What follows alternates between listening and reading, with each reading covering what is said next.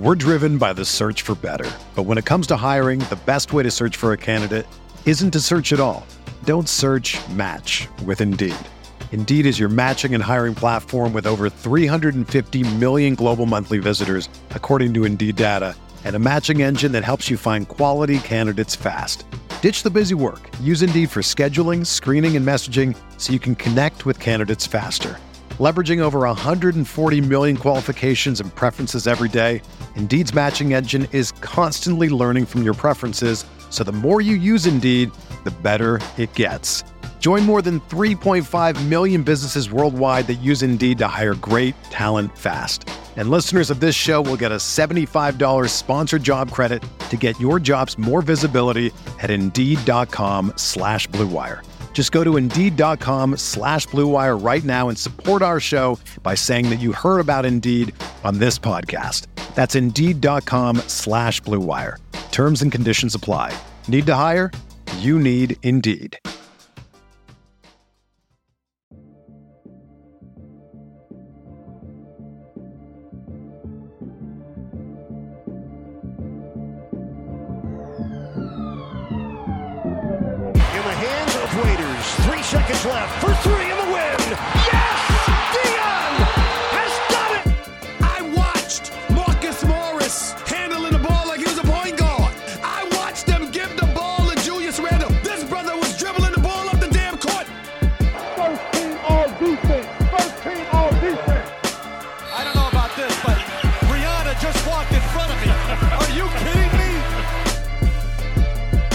Welcome to a Wednesday edition of the RotoWire NBA podcast, presented as always by WynnBET. Check out wynnbet.com for all your sports wagering needs. Uh, great time of the year to be wagering on sports. That is for sure. Uh, right in the thick of NFL season, college football coming to an end uh, that regular season, and obviously the NBA is just heating up. Uh, Alex Barutha, my compadre, we have a lot of news to get to today. Uh, we'll dive into um, Joel Embiid, likely to miss even more time than we expected. Khris Middleton should be back tonight. Uh, a couple other injury updates to get to. Uh, and then we'll do a, a game of who would you rather roster for the rest of the season. So we, we played a couple rounds of who would you rather draft in the lead up to the season. Uh, this will essentially be the same thing, kind of pitting some players who are either off to you know similarly good starts, similarly bad starts, somewhere in the middle uh, against each other, and we'll try to debate those. But I want to start with Embiid, who we, found out this morning via Doc Rivers.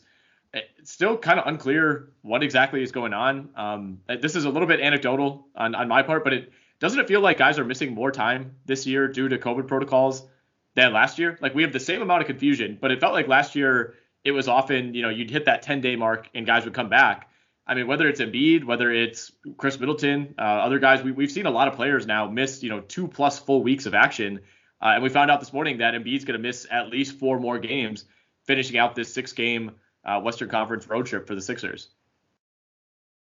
Yeah, it's kind of hard to say what the reason is for that. Obviously, whether it's um, you know just the variant being harder on on people, uh, or teams just being more cautious, or players being more cautious, and and them coming back from uh, COVID nineteen. But yeah, there are there have been some like very prominent players who have missed a ton of time uh, after testing positive. Yeah, uh, Kevin Love, who I believe will be back tonight. Uh, Lauri Markkanen won't play Wednesday, but should be back soon. Those guys uh, each missed like eight games, you know, well beyond the the 10 day timetable that's usually set out there. And, and you could tell from the quote, like Doc Rivers is confused. Like he has no idea what's going on. He, I think the exact word he used was like it's a lot of clutter. Um, uh, you, like you have to return multiple negative tests, even if you've quarantined. Uh, we, we still don't even know like which players test positive versus you know our, our close contacts. Uh, Matisse Thybulle still caught up in this, of course, for the Sixers. Uh, Tobias Harris was as well, although he's returned.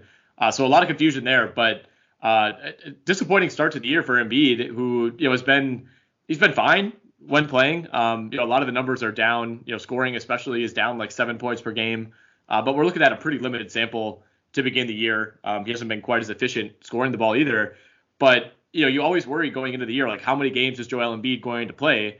And I know he's had the knee issues, but he's going to end up missing like 10 of the first 25 games at least here. And, you know, I, I think it's going to be another one of those years where he probably ends up playing around like 55, 60 games. But for the second straight season, you know, it's not necessarily injuries that are that are causing a big chunk of those absences.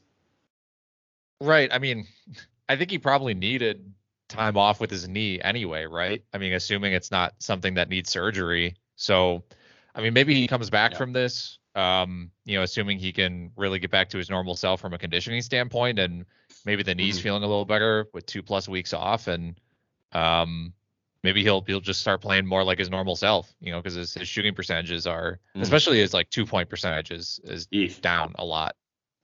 Yeah, it's striking to see a big man shooting like 44% from the field, and he's actually up from three. I think he's at like 38, 39% from three. Yeah. So it's, you know, a lot of times it's just a guy increases his three point volume, and that drags down the overall field goal percentage. But uh, yeah, he's, he's struggled to score relative to last season. Did you end up with uh, a lot of Embiid shares?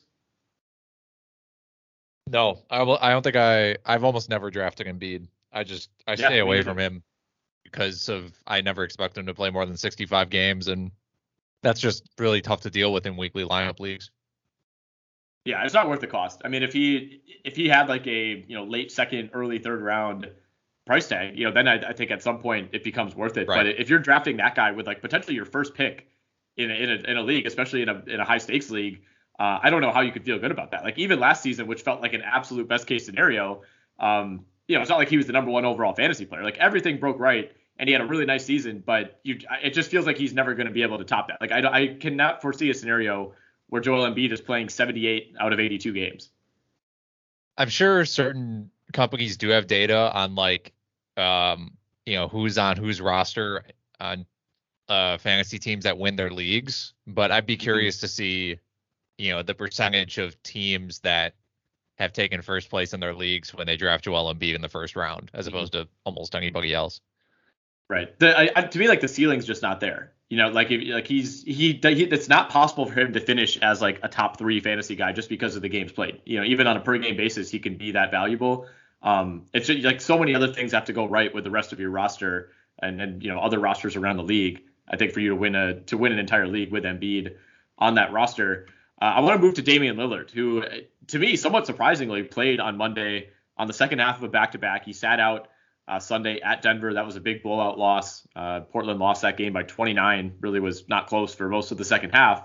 Uh, but Lillard started to look a little bit better despite playing through uh, that abdominal issue that that we touched on last week on the pod as kind of a a worrisome you know subject for a guy who is already struggling and and now you're you're throwing in you know an injury that obviously is, is a tough one to recover from on the fly. Uh, you, you, can't really avoid using your abdomen you know, when doing any sort of athletic movement. Uh, but last five games now, 25 points, five rebounds, seven assists, uh, shooting 47% from the field, uh, 39% from three on nine attempts per game, hitting almost four threes per game in that span.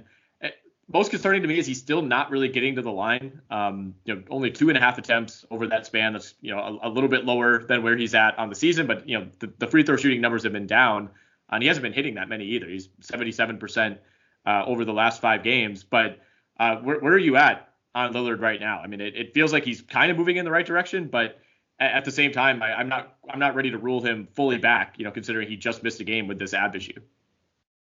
Yeah, I mean, I was I was gonna bring up this five game stretch. He's looked about. I mean, he's looked as close to normal as he has all season, and um, yeah, I mean, his his, his assists and his points are still down, and the percentages could get a little better, but um, I don't know. I mean, the ab issue just seems like it's a thing that he's been dealing with maybe longer than even you know the Team USA stuff. It it may have just flared up then or been bad. It's kind of hard to get a feel on like how long he's actually been dealing with it. But it's I mean it's still a concern for me if I if I have him in my fantasy league that he'll periodically miss time because of it. But um, you know, like we've we've said in the past, players go on bad five to ten game stretches all the time in the middle of a season, and um, that could have just been what it is for Lillard.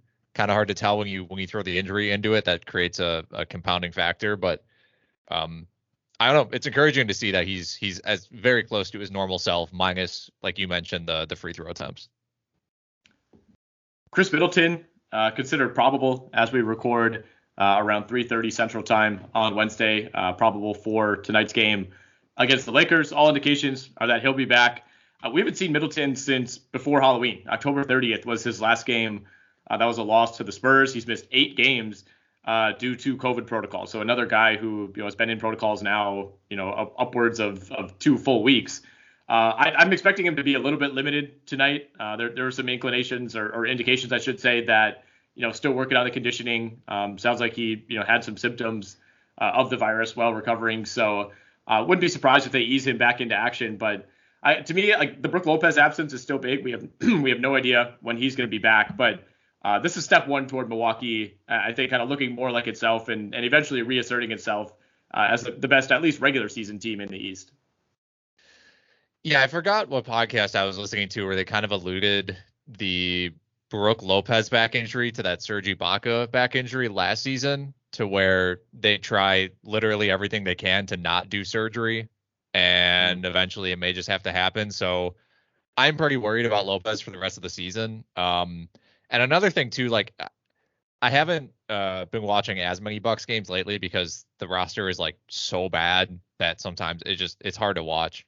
Um, but like Lopez is just like he's not sitting when he's on the bench. Like he's at the games, but he's standing the whole time, which seems like a bad uh, sign. You know, something like doctors like you. I'm sure it's just a total coincidence. A total coincidence that he just stands for for two hours straight. Um, yeah. So I'm pretty concerned about him not coming back for a long time, but good to get Middleton back, obviously. Yeah, that'll go a long way just toward getting some more competence on the floor. And, and right. guys like Connaughton and and uh, Nwora and Grayson Allen have been fine. Um, but you know, I mean, you're honestly, I, I think the the Lopez issue uh, or, or, Lopez injury is a bigger issue for Milwaukee. It, Middleton's the better player; he's the more important piece, but you have depth behind Middleton. You know, like the drop from Middleton to Connaughton slash Grayson Allen is not as massive as the drop from Lopez to Thanasis Antetokounmpo.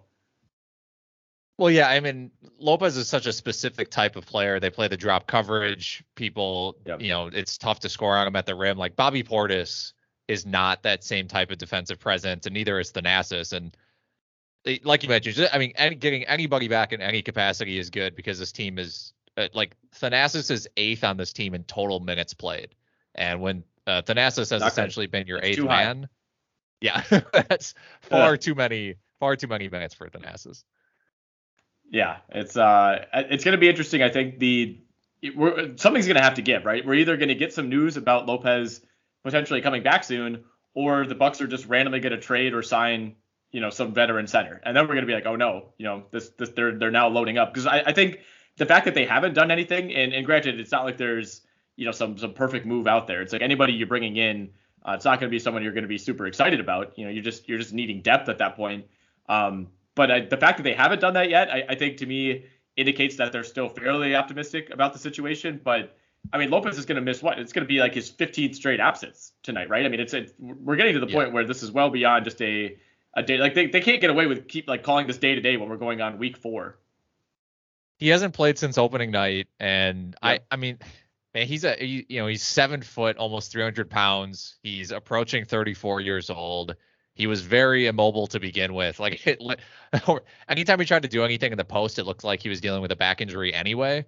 So right. um, I'm not. Uh, I'm pretty pessimistic when it comes to how I, you know, I think if you have Lopez on your fantasy team and like a 12 teamer, you just if you haven't dropped him by now, I just I mm-hmm. think you like you really have to move on. There's just you could just stream a better option than him every week the Ibaka comparison is actually really good because I, I, I want to say he missed like a decent chunk of time, you know, three or four weeks, and then he came back and played like three and a half games and re-injured it and never played again last season. Yep. And I, I could totally see that same scenario happening here, uh, and that would be a crushing blow to Milwaukee. I, I don't know that it would remove them from title contention. I mean, you, would kind of have to change the way you play. You know, you'd be seeing a lot more Giannis at center, um, which I don't know that they necessarily want to do, but obviously you could still be effective with that. Um, but yeah, that's a that's a situation to monitor. I mean, for fantasy purposes, it's not like you know you spent a, a third round pick on Brook Lopez, so it's, it's not a team killer by any means. But yeah, I think you maybe give it maybe one more week and just hope for any kind of indication uh, from the Bucks that that he's at least like making some sort of progress. If you don't get that, yeah, and especially if you don't have like multiple IR spots, I, I don't know how you can justify holding him at this point. The RotoWire NBA podcast is brought to you by Vivid Seats. Preseason basketball has wrapped up, and we're ready for the regular season to tip off this week. Live events are making a comeback, and there's no better place to be than Vivid Seats to get back into the action. So grab your NBA tickets and cheer on your favorite team from the stands. Man, that feels good to say. Even better, Vivid Seats just launched a new and improved rewards program with free tickets for every single fan. Earn rewards, ticket upgrades, and perks just for shopping with Vivid Seats. If you're looking for tickets to the game, your favorite artist, or that new show that everyone is talking about, Vivid Seats has it all. Visit vividseats.com. That's V I V I D S E A T S, vividseats.com, or download the Vivid Seats app today. Vivid Seats, life happens live.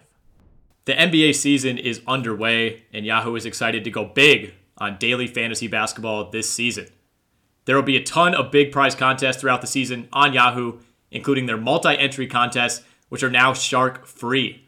To celebrate Yahoo going big on DFS, as well as Yahoo Daily Fantasy becoming shark free, Yahoo's giving all users the opportunity to claim a free $10 in site credit. Users can take advantage of this free $10 site credit to join one of Yahoo's biggest contests. Yahoo will have daily NBA contests all season long as well. Play a single game contest of your choice throughout the week. Then join Yahoo's weekly Friday main NBA contest to compete for large cash prizes.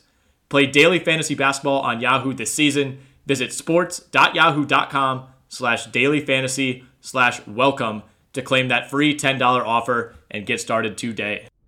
A couple other injury updates. Uh, Luka Doncic has avoided a major injury, thankfully uh, but diagnosed with a sprained ankle and a sprained knee. Uh, they're essentially calling him day to day. Already been ruled out of tonight's game against Phoenix. They ruled him out on Tuesday.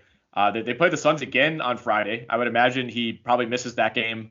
Uh, could remain out at the Clippers on Sunday. They play a rematch with the Clippers on Monday. So kind of a weird short-term schedule here for Dallas. Um, I, I don't know. I felt like the way that they were talking about that yesterday uh, it feels like Doncic is probably going to miss somewhere between like two and I don't know five or six games. I mean, if, if it's a sprained ankle and a sprained knee, um, it just doesn't really seem like just take a night off and then you're good. No, because it's I mean it really affects like that. I mean the entire your entire leg is just bad. so um you know and then you always risk um obviously like re-injuring that, but then you start favoring your your other leg very heavily and mm-hmm. uh, again that can that can lead to more injuries. So I would yeah I I would expect him to be out for a while honestly, but uh, you never know. I mean I, all the you know everyone heals differently, and if they can, some of it may depend on like if they go like 0 and 5, maybe they'll try to like rush him back. But if they can at least kind of tread water, I think they'll be a little more careful with him. Right, and they're they sit at nine and four right now. So I, I think you know if you go, I don't know, one and four without him, it's not it's not really the end of the world. Um, and it's early enough that I don't think you have to uh, panic if you're Dallas if you start losing some games. Uh, Zion Williamson progressing to one on one this week. I we still don't have a firm timetable. I, I will be very surprised if Zion is back at any point in the month of November. I mean, we're we're over halfway through the month at this point. Uh, still hasn't really returned to any five on five work or even three on three work. Uh, so he's set to be reevaluated on the 24th, which is a week from today. Uh, at that point, he could potentially be cleared for five on five. Uh, but but given what we know about this whole situation, I mean, it, it seems like he hasn't really played actual basketball since probably early in the offseason.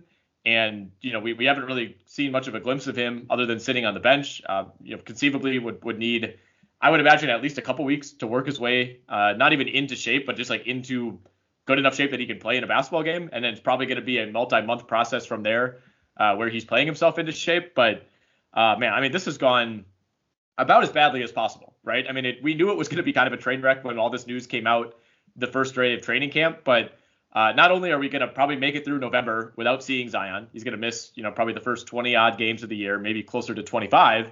Uh, but on top of that, the Pelicans are two and 13 heading into tonight's game at Miami, uh, which uh, suffice it to say they will not be favored in that one. No, um, I I would be pretty shocked if he played by by Christmas. I just every update we've gotten about Zion is either pessimistic, it's oh down the road this will happen, or it's optimistic and then immediately gets shut down. Um, like there there have been no good updates at all. Um, mm-hmm. and even the, even this update that's like oh he's cleared for contact and one on one work. It's like well you know, yeah, they're going to reevaluate him again on the 24th, but that doesn't mean anything. Like he could just not be ready for for right, five yeah. on five. Um, and then you know, once he starts playing full contact five on five, how long is it going to take for him to be like in game shape? And by that time, the Pelicans going to be three and 19. Um, and I just, you know, at what point, like, is it even worth bringing him back if he's not even like if he's 90%, is it even worth bringing him back? I mean, your team is so bad. Um, I, I just don't know. I, I would be shocked if he played by Christmas. I January, I I feel like is is kind of what I'm expecting and I know that's not what the the reporting is sort of leaning towards, but again, when does the reporting ever like panned out positively at any point during this whole process? I, I always like feel bad for the people who report the Pelicans news. Like it, it just seems yeah. like uh, Andrew Lopez of ESPN, who we're like always citing on RotoWire. It's like it's never good. Like anytime you see a tweet from that guy, it's just like, oh boy, uh, that's not good. Um, yeah, I mean, at, at this point, like I'm Zion has never really been a winning player, and we only have a year and a half worth of a uh, of a sample here, so you know it's not an indictment on what he's going to be for the next 10 to 15 years. But like I'm, the Pelicans are not making the playoffs. Like that is like Zion no. is not. He's not the type of guy that you bring back and then think, oh, we're going to start winning 70% of our games. Like every game, even with a fully healthy, fully engaged Zion, is 50-50 at best, and the roster's worse than last year. Like they're not. They're like you said. I, I think it's fair to question what the motivation is here. Like Zion, even when healthy, didn't really want to play for this team. Like how how psyched is he going to be to to get you know fully back into shape and, and ready to go for a team that, like you said, could literally be like four and twenty with at the time he comes back. So yeah, it's I, and again he's not going to bail them out of that. I, I think it's going to be a a long drawn out process where you know I, I think it's going to take him a long time until he's even playing like 35 minutes a night like he was last year, right? I mean they've been so cautious with him that even if he is back, let's say December 15th, like I, it might not be until mid January where he actually starts to look like himself. And at that point, half the season's gone. And if you took him in the late second round or early third round of a fantasy draft, it's it's pretty much impossible for him to recoup that value over 40, 45 games. Yeah, I mean, I was the only way I was targeting Zion is if I was going to be able to get him in like the sixth round. And that just wasn't going to happen. So I knew I wasn't going to get him. But to me, that was like the appropriate spot to take the risk because like everything you're mentioning, even when he does come back, you know, how many minutes is he playing? Even when he gets cleared to play 30 plus minutes, is he going to sit back to backs? You know, if they're if they're down 20 points heading into the fourth, is he even going to touch the court? So is he going to see a bunch of like 26 minute games? Like, it's just, and then you know, if they're really out of it by the end of the season, does he just sit? Like, who who knows, man? If there's one thing we appreciate here at RotoWire, it's making good decisions, and even more so, making the right decision. I have an incredible offer for you with RotoWire's newest partner, WynnBET, the premier digital casino and sportsbook app. WynnBET is now the exclusive sponsor for RotoWire's fantasy podcast. WynnBET brings you all the latest action with a user-friendly interface, money line bets, boosted parlays, over-unders, round robins, live betting, and so much more are at your fingertips Want a break from sports betting? Head into WynnBET's digital casino and take a spin on roulette, double down in blackjack, slam the slots, or try your hand at Baccarat. WynnBET is currently available in six U.S. states Colorado, Indiana, Michigan, New Jersey, Tennessee, and Virginia, while rapidly expanding nationwide.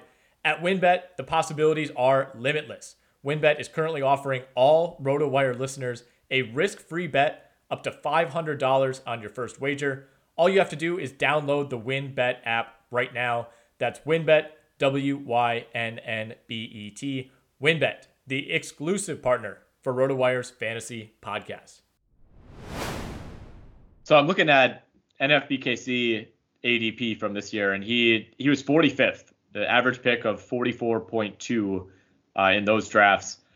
I, I do think that's about right, you know, given the circumstances. Because like it's considerably bleaker now than it was even at the time. And and to me, like he was a cross off, but I'm not gonna lie. If he if he was there, uh, I think I was picking at like I don't know somewhere in the obviously in the 50s. Like if he was there with like a 55th overall pick, and you're deciding between him and like Terry Rozier or Isaiah Stewart or Collin Sexton, it's like you're probably gonna take Zion. So like I, I definitely don't fault people for taking him because the upside really is there at that point, but yeah, I, I, think the people that really get hurt are are those who drafted early.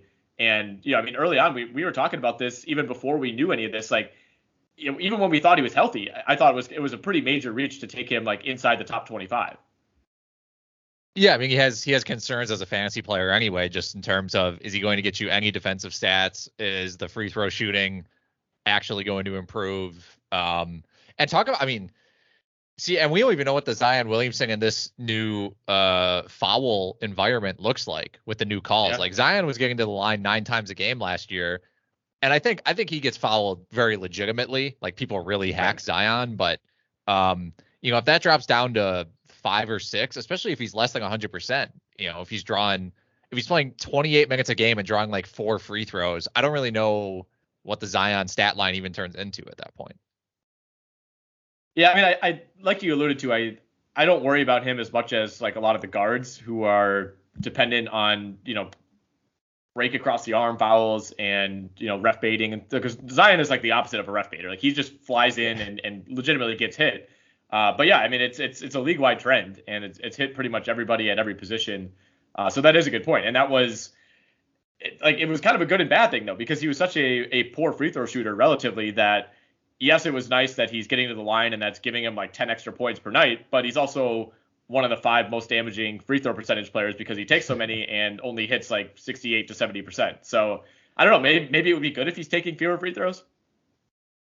Maybe, but then if he if he's missing those shots anyway, then the free the field goal percentage is going to decline. It's a whole it's a whole thing. So I, we should uh we're doing yeah, we're we'll doing have like an article on the calculus. site. Yeah, Yeah, exactly. we're doing- like a, equating Zion Williamson's actual value. Um, I, I have written in my notes here the Rockets are really, really bad. I don't I don't necessarily have like a, a take or anywhere I want to go with that, but uh, this team is worse than I expected. They are like just as undisciplined as I thought they would be. Uh, that that's something that like you, kind of look at those names and you're like, man, this team they could score a lot of points, they could play really fast, it could be a lot of fun. Uh, there there's not been a lot of fun. It's been a ton of turnovers. It's been no defense at all. Um, it's one of those uh, very like it's like a toxic situation to the point where you worry about the development of guys like Green and Porter and, and even Christian Wood, who's older than those guys, but still kind of feels like he's in that same developmental phase. Yeah, I mean they have the the worst five man lineup in the NBA, and it's been that way almost all season. It's their starting five that's minus 27 points per 100 possessions, which is almost almost a full 10 points worse than the second uh, worst lineup in the NBA, which is the Knicks starting lineup. Ah. Uh, so yeah, I thought um, it's, I thought you were gonna say it was the Rockets bench lineup. Um, no, no, it is not. Um, I the thing part of the problem here is they have three guys who like think they should be starting at center. Um, Christian Wood is a center. Daniel Theis should be a center, and Sengun should be a center.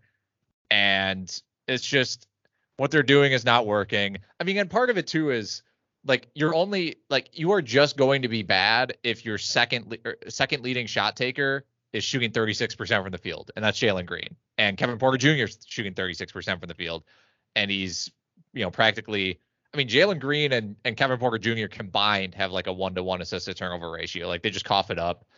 Like really, right now, it is Sengun that's like the positive spot on this team. Like I just wrote up an article for the site on like guys you could target in keeper leagues realistically. And I was just like looking at Sengun's numbers. I mean, they're they're some of the most ridiculous numbers from like a 19 year old center. I don't even know who, who else is, is on that list. You know, other I you know, I he pretty might have better than like Kevin Garnett rookie numbers or something. Like I just I haven't really looked at it. But Sengun's averaging like eight free throw attempts per 36 minutes as a 19 year old center. Like he's just no one you can't guard him. Like he's getting hacked. He's averaging two and a half steals, four assists. Like he's he's been insane for them, but the rest of their team, um, awful. Yeah, Sengun's been awesome. Um, I, I I hate that they're still capping him at like 18 to 20 minutes. It feels like every night.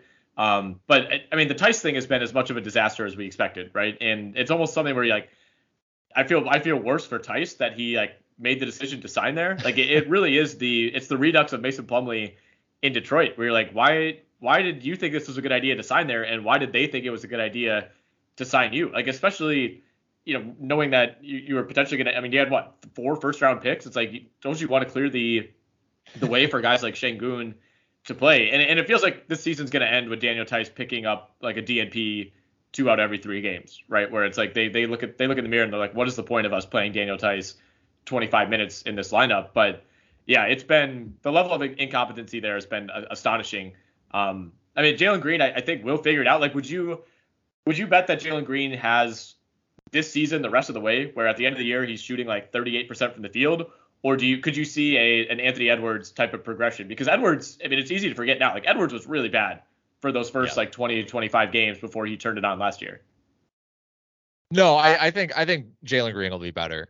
I just there aren't many guys with his like pedigree that just shoot like 36% on high volume um for their for their entire rookie season. I think I think and he's someone to me that passes the eye test. Like whenever I watch oh, yeah. him play, like his shots aren't going in, but the way he's getting around people, he's he's hyper athletic.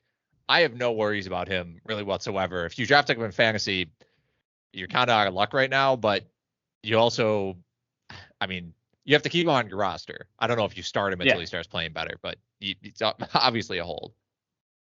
Oh yeah, for sure. And I, I feel like, well, I, I mean, I, I, I wouldn't, I wouldn't say he's obviously a hold in in some season long leagues. Like he's been dropped, I think, in two leagues that I'm in, and it's it's just hard to justify the field goal percentage, I guess, at this point, plus the turnovers. Um, but like if you're if you're the Rockets in real life or you're a dynasty league manager, like totally fine with what's going on. Like I, I like you said, the eye test is there, the athleticism is there. Uh, the shooting numbers aren't great, but the shot I think looks really good.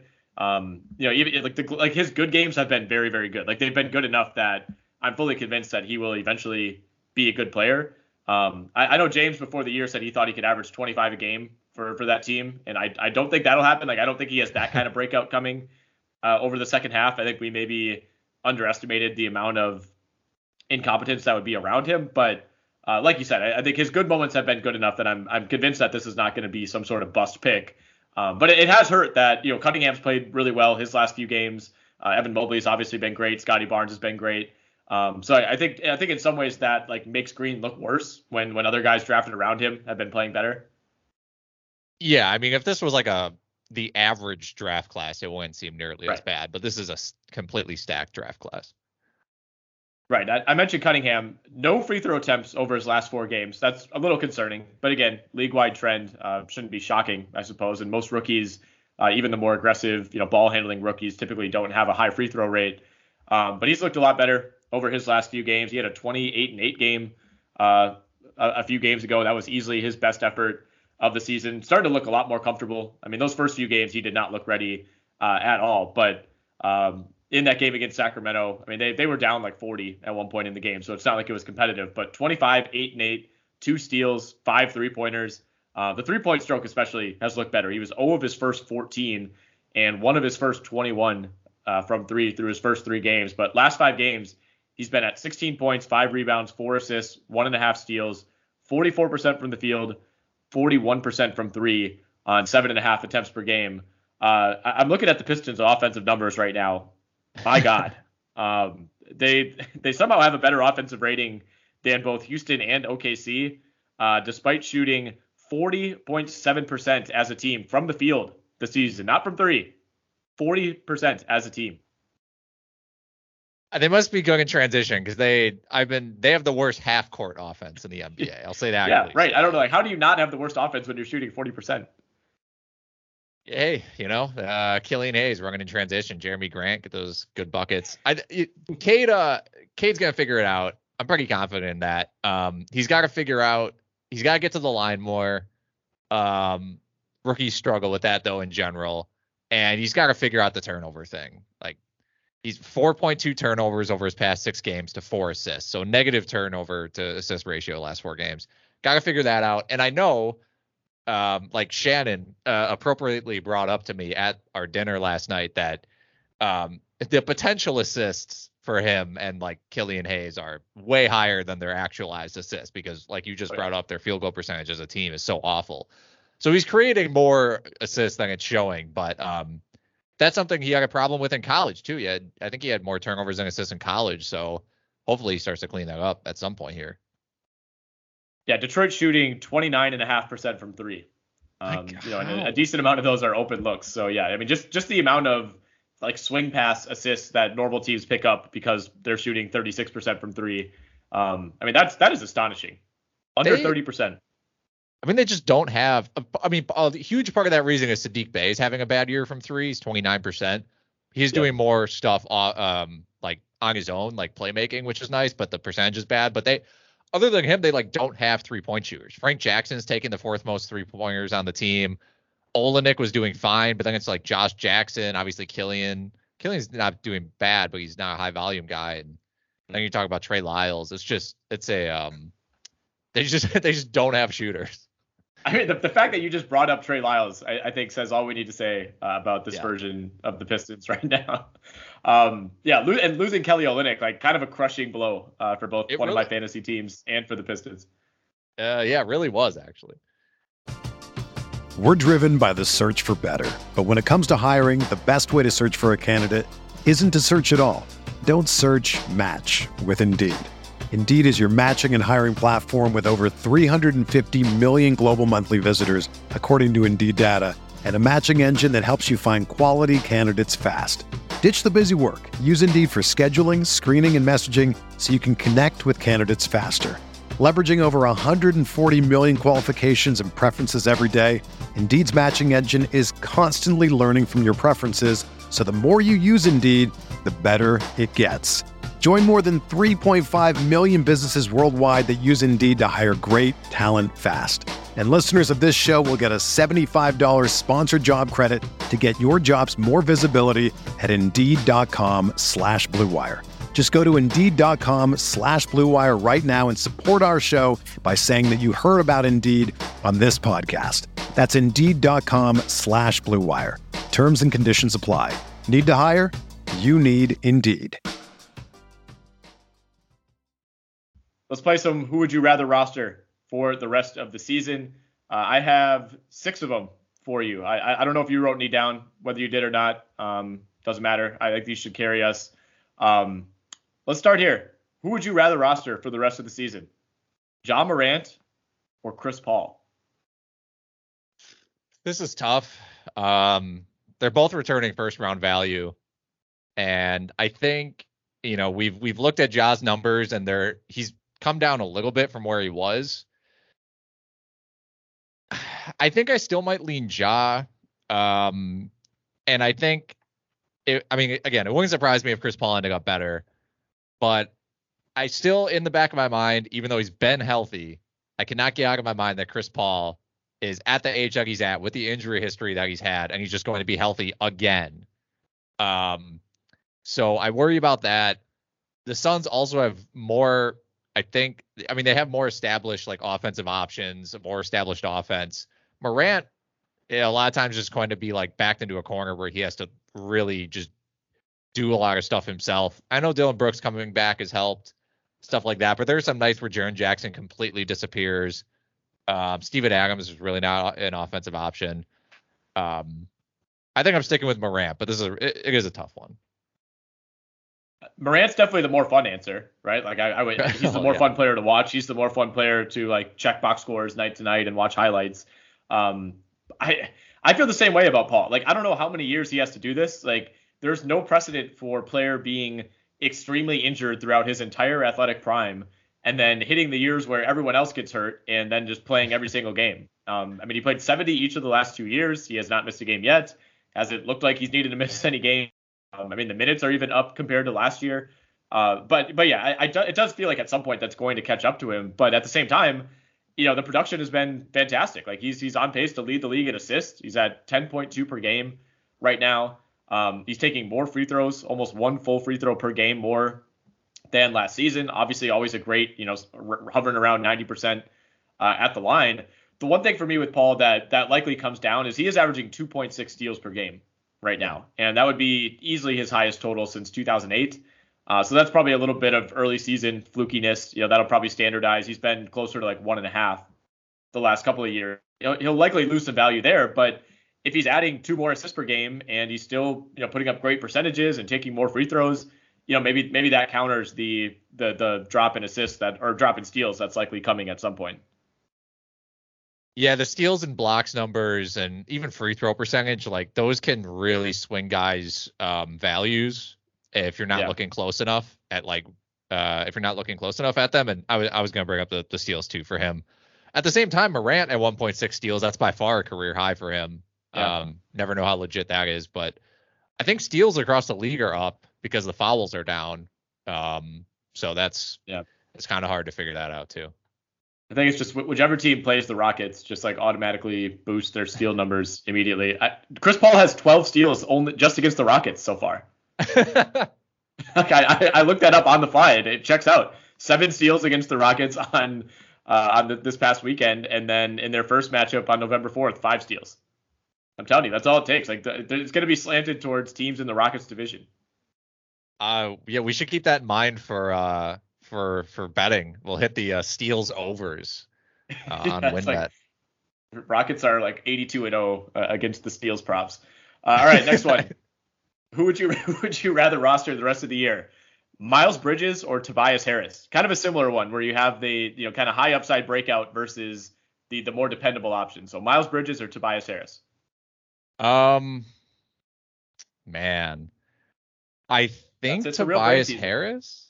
I think Tobias Harris because they the 76ers need him a lot still. And I was saying this before the year where I was like, Embiid's gonna miss time, then Tobias Tobias Harris becomes the best player on the team when that happens. Mhm. So you have Tobias Harris very often being the best player on the 76ers, uh, compared to Miles Bridges always being like the second best player on the on the Hornets. Um, they're close. They're in in a lot of ways they're similar. They put up similar stat lines. Um, I just trust Harris more, and their values right now aren't extremely different. Obviously, Bridges is still riding a little bit of a high, but I would feel more confident. Like if we zeroed things out from here on out, I feel like Tobias Harris would, is probably going to finish higher. Yeah, I, I think so too. And I was surprised that Bridges actually isn't higher. I, I'm seeing him at 27th right now in, in per game value. Um, and, and you know, there's there's a little bit of noise in there. Like guys like Talen Horton Tucker has only played two games and, and he's ahead of him. Um, so he's probably closer to like the 25th best player. Uh, but that's come down a little bit since that insanely hot start uh, when he was just you know splashing in a ton of threes every single night. But at the same time, it doesn't really feel like he's slowed down. I mean, he's still playing like 36, 37 minutes a night. 22 points, seven and a half rebounds, three and a half assists. Uh, th- the question is like, can can the steals sustain? Like, can he, can he still really hover around like 1.7, 1.8 steals? If he can, then he's probably the more valuable guy. But I I- tend to err on the the side of caution with with guys like this, and I would even though I think there's a chance that we're only 15 games in, but that's it's a big chunk of the season. Like, I think there's a chance that Miles Bridges is the higher upside guy the rest of the way. Um, I, I just feel like Tobias Harris. I mean, he's always in that category of like one of the guys like at any position with, you know, top five like highest floor in fantasy. Like he's he's not he's not going to finish in the top ten, but he's also never going to fall out of like the top forty. Yeah, and I mean Bridges is on actually kind of a slide right now. I just looked this Yeah. up. Like past six games, the volume is still there, but past six games, 39% from the field, 29% from three, 63% from the free throw line. He's just Yeah, he's just off right now. I mean that'll come back up, but um, you know, I think we might be getting some regression in the mean to some extent.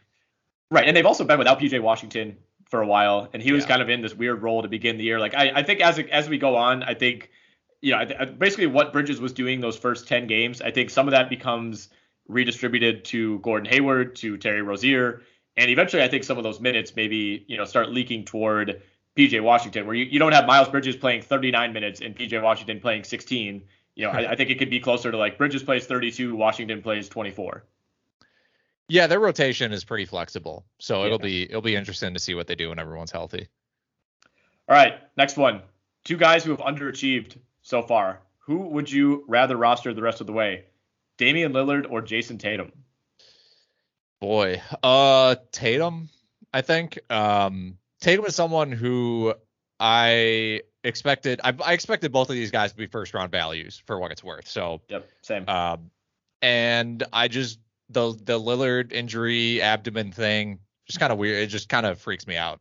I just like I don't want I don't want any part of it. Don't want to deal with it.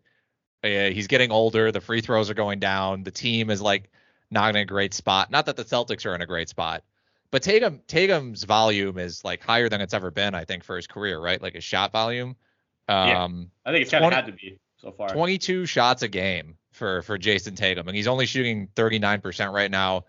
I expect that to come back up, and when it does, and like he'll be he'll be insane. Like over the past uh four games, and a lot of this is with um Jaylen Brown out, but he's taken yeah 23 shots a game over the past four games. Like I I don't know what the issue is with with him. I know he's taking fewer shots at the rim and he's not converting very well from there, but it'll I think it'll work itself out. I think so too. Um, and I, I think chances are it does for Lillard as well. So I, I don't feel super strongly about this. Like I, I, think I would bet that both these guys finish in the top 20, but the, the situation in Portland feels a little more volatile to me. Um, I, think the Celtics have had a lot of things go wrong injury wise. Um, I, I, do think like every every year they have like at some point. Usually it doesn't happen with like the third game of the year, but there's always some sort of you know disconnect between Marcus Smart and Jaylen Brown and Jayson Tatum. Like to me that wasn't that big of a deal. They'll figure it out.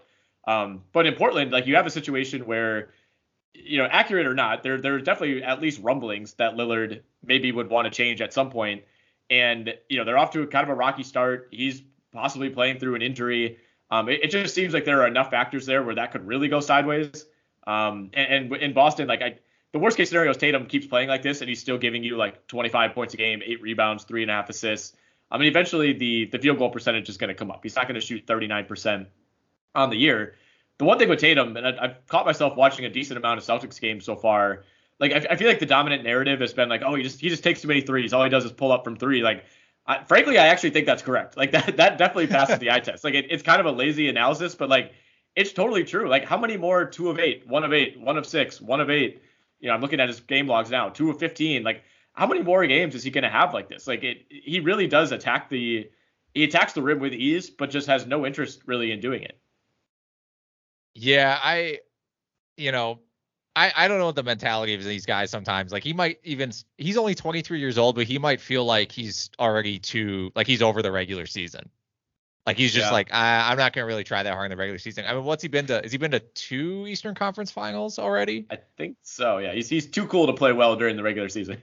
I mean, he's he's played. I mean, he's 23 and he's already played 50 playoff games. Yeah. And like over the past two seasons is averaging like 27 a game on decent efficiency in the postseason. Like he, like you know, I just maybe he he might he already might be too cool for the regular season. You just jack up threes. Like we see a lot of guys kind of do that. Then when the playoffs come, they they really kind of put their foot down.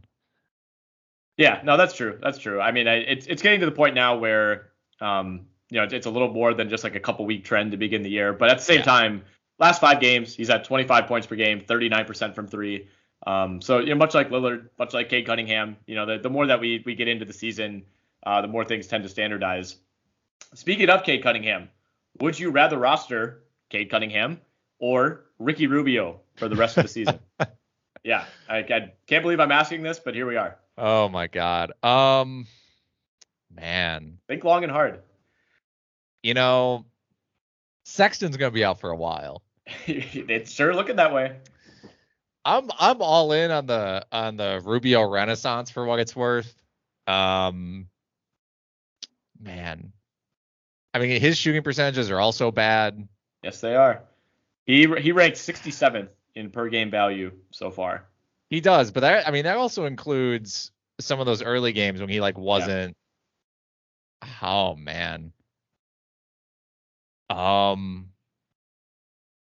if you want to cut the recording, I can give you tonight to think about it. do you do you have an answer? I just I you know I need I need a couple weeks on this one. I think. I think I would. Um, no, I don't have an answer to, to answer your question. I I think I would lean Cunningham uh, because I think there's more upside there. Like as you alluded to, like Rubio's off to what feels like a magical like storybook start to the season, and he still doesn't rank all that high. You know, it's like you you, right. you think the way that he's talked about in some of the big games that he's had it wouldn't be shocking if he was like 28th overall. You know, so it's like, all right, he's played about as well as possible. Everything has kind of broken his way, and you know he's still only ranked 67th. Whereas Cunningham has had a couple like horrific games, really only played like two and a half good games, and he's he's at 115.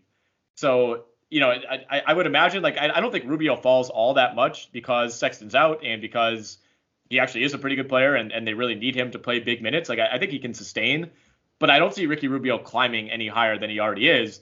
Whereas I, I think like week to week, month to month, like Cunningham is just going to steadily start climbing two or three spots every week. Yeah. Yeah, I think I'd take Cunningham, but I don't feel good about it I mean, we're gonna see. The thing is, Mobley's out for like two to four weeks now. Yeah, I don't even- and, and that like- probably hurts Rubio. I don't know. I mean, he, Mobley was using like, a decent amount of shots and touching the ball a lot, so I don't really know what they're going to do without him. Like, it remains to be seen, kind of how their offense even looks. Although they are getting Kevin Love and and Markkanen back pretty soon. Um, I think you're I think you're right with Cunningham, but it's it's not it's not an easy pick. I think it's the answer has become more difficult over the last week. Like if I asked that a week ago, I think it would have been Rubio pretty easily because Cunningham, you know, looked like kind of a disaster. But um, I, I, just think there's enough like all around counting stat upside with Cunningham that that it's tough to pass on. Um, you know what what could be, I guess, over the next 60 odd games. Uh, who would you rather roster the rest of the way, De'Aaron Fox or D'Angelo Russell? I hate that I have to ask this, but Yeah. I do. Uh, legally obligated to ask this Uh, question. I think, um, I think De'Aaron Fox. I Okay, I, I would love to pa- definitive. I, I would love to pass on this question as well. I, I just Fox at least has the steals upside. Uh, and I, I don't know, man. I, I just at least like talk about the Fox situation. I just don't know what's going on there. He has not improved as a shooter at all since his rookie year. Everyone is upset at Ben Simmons because he he doesn't shoot threes and he hasn't improved as a as a shooter. Fox has improved less as a shooter than Ben Simmons has. So think about that. Um, and they dra- the Kings drafted two guards, and Harrison Barnes has taken over as like the alpha dog of that team. Very bizarre uh situation going on around De'Aaron Fox, who seems like he's just like the the discount version of John Wall at this point. Um, hard discount, like very generic brand. Um, like the Black, like Black Friday, John Wall. yeah, generic Kmart brand John Wall. Um, so I, I don't know. I mean, eh, Anthony Edwards and Towns are obviously using a lot of usage in in Minnesota. Um, I don't know, man. I guess I take Fox, but I could I could have a different answer tomorrow. And if I looked into the stats more, I could also have a completely different answer in like ten minutes. So so I am a uh, a manager, I guess is is the term now of Fox in a, a league that I care dearly about, and I, I'm just hoping that this is a redux of last season, where through his first 13 games he was at 18 points, five assists, 70% from the free throw line, uh, 34% from three, like eerily reminiscent to what we've seen thus far. Um, and then he had that 43 point game uh, against the Pelicans that was on January 17th. And from there on, he was really, really good. He had a, uh, I'm looking at a 33 game sample that I'm just clearly cherry picking on the fly here. Over those those next 33 games, starting with that 43 point game, he was at 27 points per game, eight assists, three and a half rebounds, one and a half steals, 50% from the field. Uh, three point shooting actually went down. He was at 33%, but he was still he was still making two threes a game. Uh, the big caveat with Fox is is the free throw percentage, which for a point guard is egregious, and and he gets there enough that it is pretty damaging. I mean, he's he's down at 71% yet again. Uh, this is now five straight years. Like this is just who he is. You know, I I think there's some hope early on with guards that you know if you shoot 70 75% as a rookie, you know, oftentimes you'll see a jump, you know, in years two and three, and it's it's completely stagnated. I mean, if anything, it's it's kind of dwindled a little bit Yeah. uh, to begin this year. So uh, again, I hope there's a breakout coming. I'm, I'm not trying to sell low on Fox quite yet, but if we get to you know mid December, late December, and he's still hovering around 41, 42 percent from the field, and you know he's not like he's such a good defender, and he, he is averaging one and a half steals. That's nice, but he's not doing enough on the defensive end that it outweighs uh, the shortcomings in terms of percentages and, and overall points. I mean, he's under 20 points a game right now after being over 25 last year. Right. And I just I, this season is is part of the issue. I think he'll continue to play better, but if you look at, you know, his numbers from like his second season onward, aside from getting some increased volume and really not even that much increased volume when you adjust for like per possession or per minute, I don't know, I don't think he's gotten better at all. Like the assists are going No. down every year, the turnovers are stagnant, the percentages are better or are similar or the same or worse. Um, like I don't think he's. I haven't watched enough De'Aaron Fox to like be able to eye test tell you if he's really gotten better, but stats wise, I don't think he's gotten better at all. Like there's zero indication of that. I, I think what's disappointing if you're the Kings is that, I mean, not that they've surrounded him with great talent. I mean, it's been kind of a mess, and it's looking like it's probably going to be that way yet again this year. But I think it's clear that he's not a a like true floor raiser, right? It's like he even when he's playing his best, like he did last year, you know, you're still a team that's just not making an impact. You're not making the playoffs. You're really not even challenging for one of those spots. And it, it just feels like they're going down that same road again.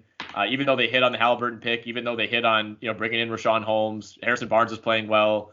Um, it's like even when all those good things are happening, like the, like it doesn't feel like the franchise has advanced at all. And it's not necessarily Fox's fault, but it's just it's just clear that a guy that you took in the top five is is a, a very good player, but probably not on track to ever be a great player. Yeah, and I, I don't know what you do with that. I mean, I suppose you in theoretic you theoretically maybe try to trade him. You know, you got I mean you have Halliburton and you have Davion Mitchell and you have Buddy Hield around. Like they have like they have way more options at guard than almost any other team with a young guard yeah. that's underperforming has. Yeah, they do. All right, let's finish out with one more. Who would you rather roster the rest of the way? Uh, this is yet another one where I was, I was writing this. I'm like, I, I can't believe I'm writing this, but here we go. Franz Wagner or Jalen Green? Jalen Green. Yeah. Um, Franz Wagner, Wagner has been bad over the past six games. Whatever Franz magic was going on or over his first eight games is just gone right now.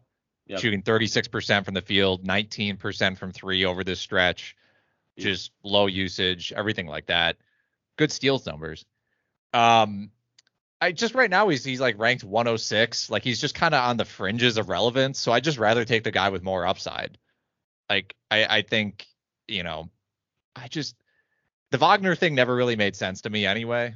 So yeah, I I would just rather have Jalen Green.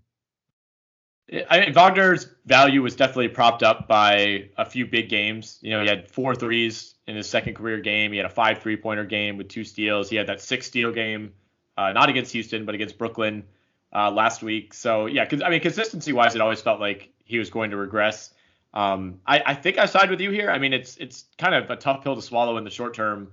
You know, when you're bringing on a guy who's who's shooting 36% from the field and turning it over a ton and, and is at 27% from three. But yeah, I, I do think long term, like there, there's enough of a chance that Jalen Green has an Anthony Edwards second half in him um, whereas like with with Wagner, like what is ultimately the upside? Like the best case scenario is he kind of goes back to like a version of who he was for the first eight games. Right. Yeah. He's he's taking like 12 shots a game, uh, sort of passes. Like he's just he's just kind of he's just kind of floating around. Like he does some good stuff, but he's not he's not like a high usage guy. I would just yeah. rather take the high usage guy because like again, if if Wagner is really going to rank between like 100 and 120 essentially for the rest of the year, like that's the equivalent of a good streaming spot in a 12 team league. Like you can just mm. you can just grab someone on a four game week and probably get better production than that. So I would just rather keep a guy on my bench in Jalen Green who has the upside with the with the volume of shots and everything like that, especially since you know, I mean, Stephen Silas has said that they're going to change their starting lineup. Uh, probably, I think he said. Um, I think so. I sure. mean, I, th- I think uh, they they have to change something. You know, I think there needs to be some sort of direction change there. So that can only benefit Jalen Green. Let's put it that mm-hmm. way.